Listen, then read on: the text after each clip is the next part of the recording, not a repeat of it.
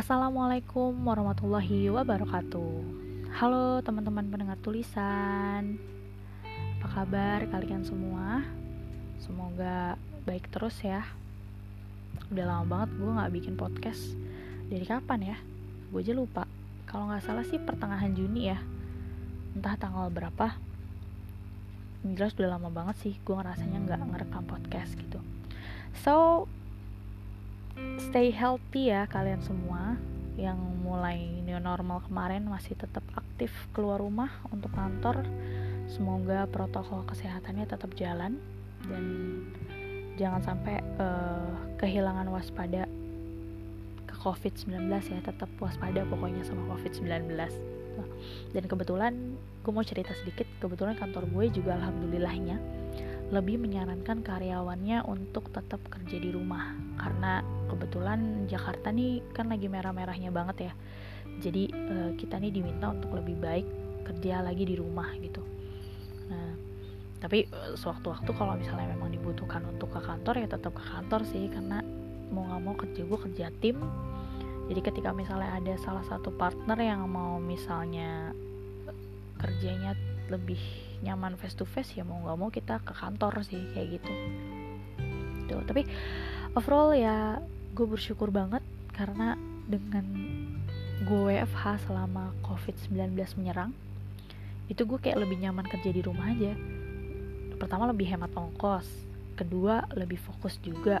Dan ketiga nggak kegoda jajan sih karena kan kalau di rumah ya nyokap udah masak ya udah tinggal masak gitu kan. Kalaupun mau jajan rumah gue tuh kebetulan jauh banget dari pusat jajanan di daerah rumah gue jadi kayak butuh satu kilo butuh keluarin motor dan harus naik motor gitu ke sananya jadi kayak malas aja malas duluan gitu. Dan al alhamdulillah lah gitu rumah gue agak terpencil sedikit gitu dari keramaian. Jadi hemat ongkos. Itu selentingan aja sih sharing-sharing aja dari gue karena mungkin nggak penting juga sih buat kalian. Tapi nggak apa-apa lah. Uh, sebelum kita masuk ke podcastnya ya. Nah, oke okay, uh, eh, sebenarnya ini podcast dadakan juga sih. Karena gue nggak niat juga untuk bikin podcast malam ini. Tapi karena gue abis ngerjain kerjaan dan gue capek ceritanya jadi kayak enak juga kali ya kalau misalnya capeknya sambil istirahat dan sambil ngerekam podcast gitu dan gue juga mau sharing-sharing aja di podcast yang ini tentang pengalaman gue. Dan mungkin teman-teman e, pendengar tulisan sudah pernah mengalami apa yang gue alami atau mungkin saat ini sedang mengalami apa yang pernah gue alami. Nah, jadi gini gue tuh dulu pernah punya pemikiran kayak gini. Kalau misalnya manusia dilahirin ke muka bumi ini diciptakan sama Allah udah ditakdirkan akan ke mana maksudnya akan ke mana adalah kita nih nanti setelah mati akan ke surga atau neraka gitu. Udah ditentuin akan masuk surga atau neraka terus ngapain? Kita capek-capek ibadah capek-capek beramal soleh capek-capek ya melakukan aktivitas kebaikan lah di muka bumi ini. Kalau ujung-ujungnya kita tuh udah ditakdirin masuk uh, surga atau masuk neraka. Nah dulu gue sempat punya pemikiran kayak gitu beberapa teman gue juga ada yang pernah punya pemikiran kayak gitu. Dan mungkin aja teman-teman mendengar tulisan juga ada yang sedang mengalami pertanyaan seperti itu di dalam pikirannya. Tuh atau mungkin sudah lewat masa-masa itunya ya.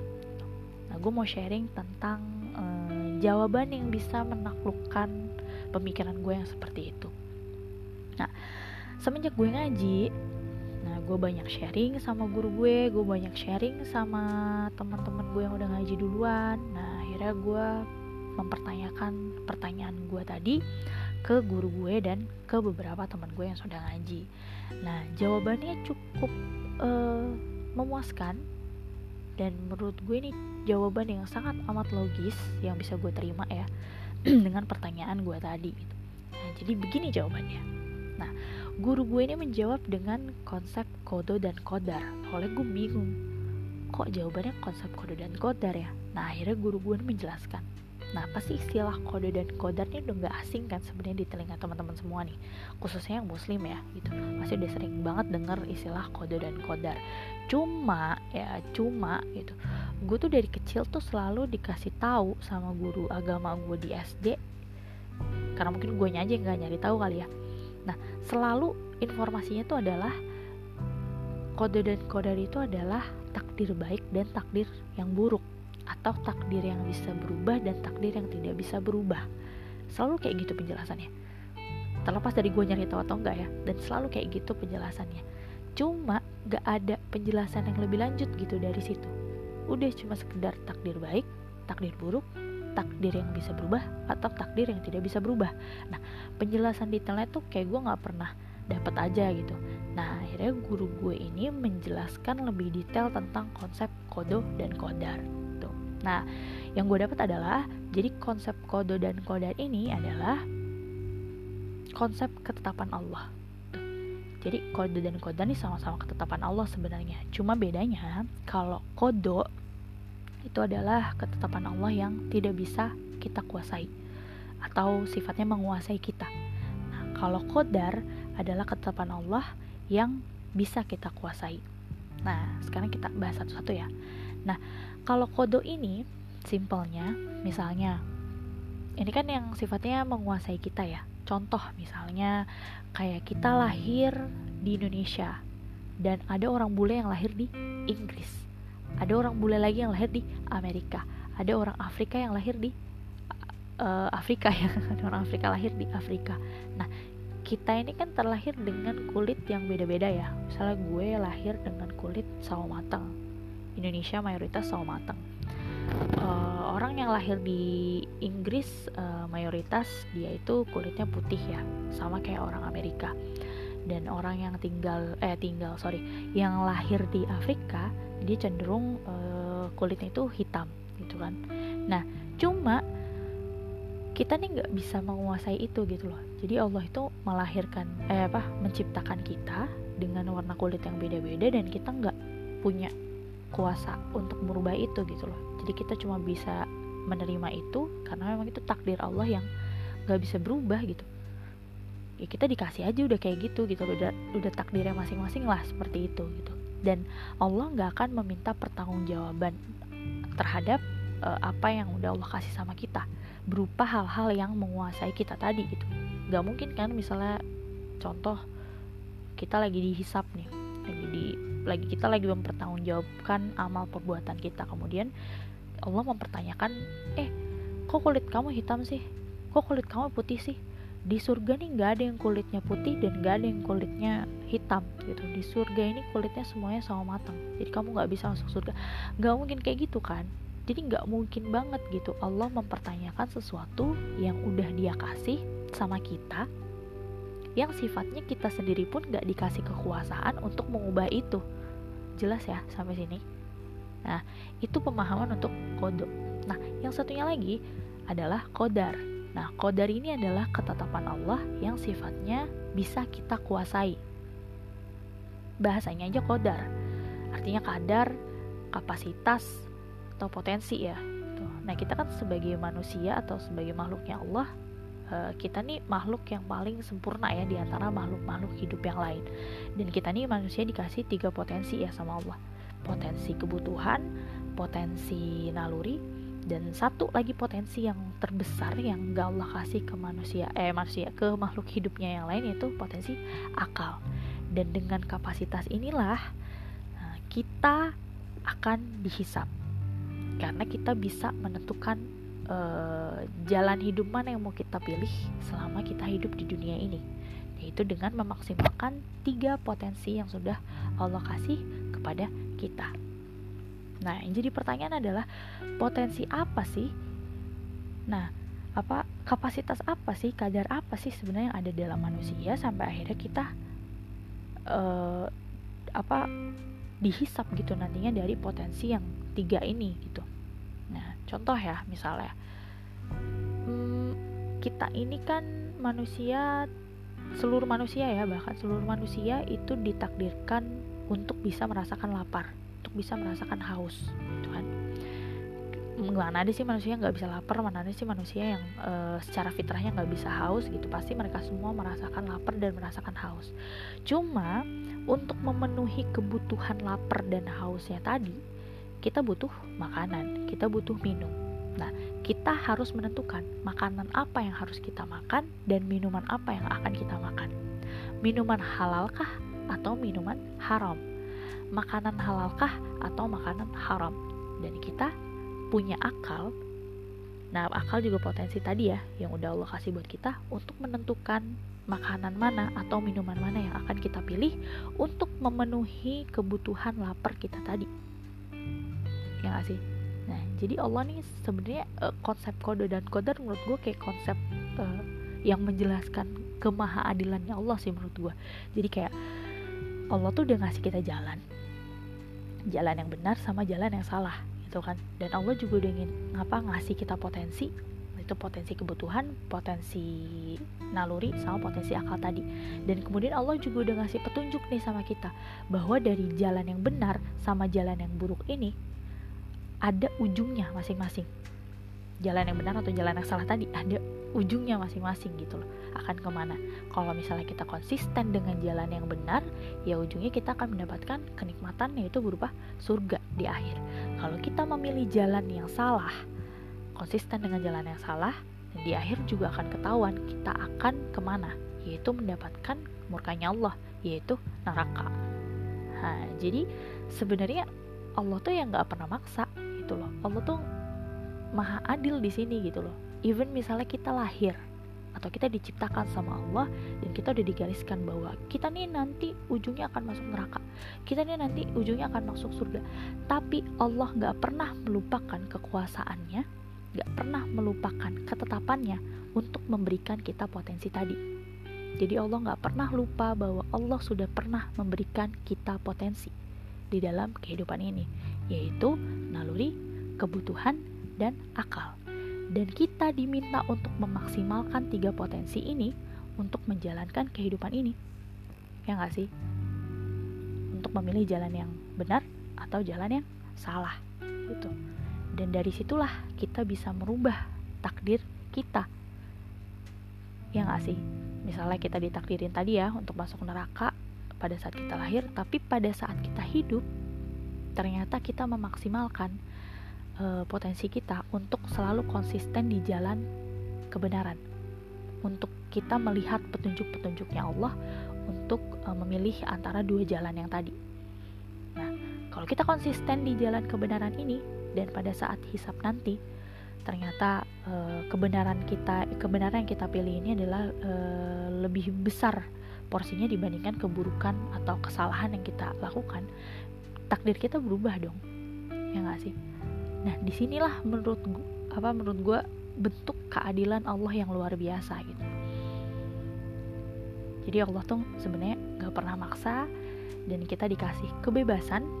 Nah, kebebasannya pun kita nggak dikasih kebebasan yang seolah-olah kita ya udah terserah hidup hidup gue di dunia kita bebas milih segala macam enggak. Tapi Allah menurunkan petunjuk di situ berupa Al-Quran kan, Al-Quran dan As-Sunnah sebagai petunjuk kita untuk memilih jalan yang mana antara yang salah dan yang benar itu tadi. Jadi kita nggak bingung jalan yang mana harus kita ambil.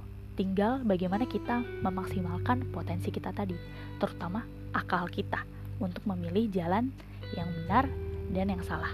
Lagi-lagi gue tekankan ya di sini, Allah nggak pernah maksa kita, tapi Allah menyediakan jalan, Allah menyediakan petunjuk dan Allah menyediakan ujungnya akan ke mana.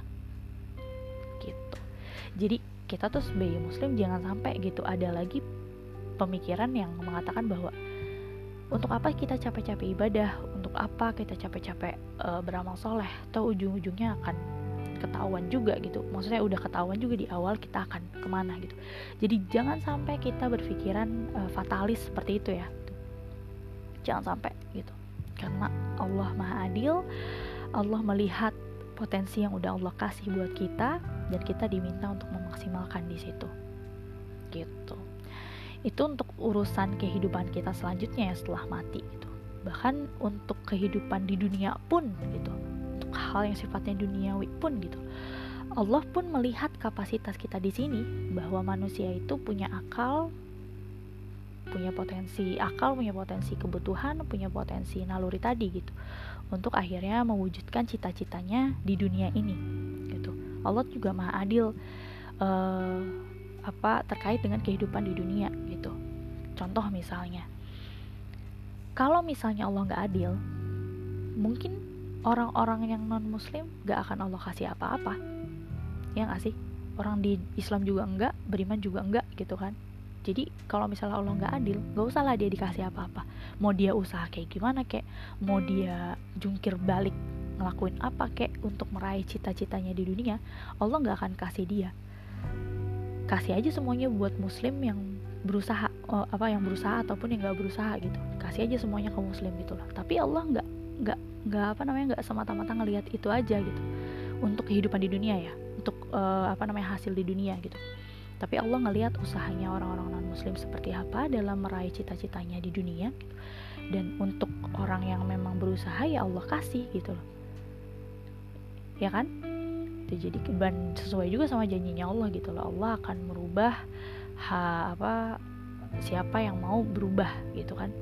Itu itu pun kita bisa melihat kemahaadilannya Allah gitu loh.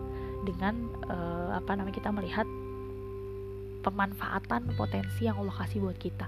Nah apalagi untuk kehidupan kita di akhirat nanti gitu nah, jadi kita bisa melihat bentuk keadilan Allah nih dari kode dan kodar menurut gua. Nah itu adalah jawaban yang terlogis yang pernah gue terima yang sangat amat e, merubah pola pikir gue dengan pertanyaan yang nyeleneh.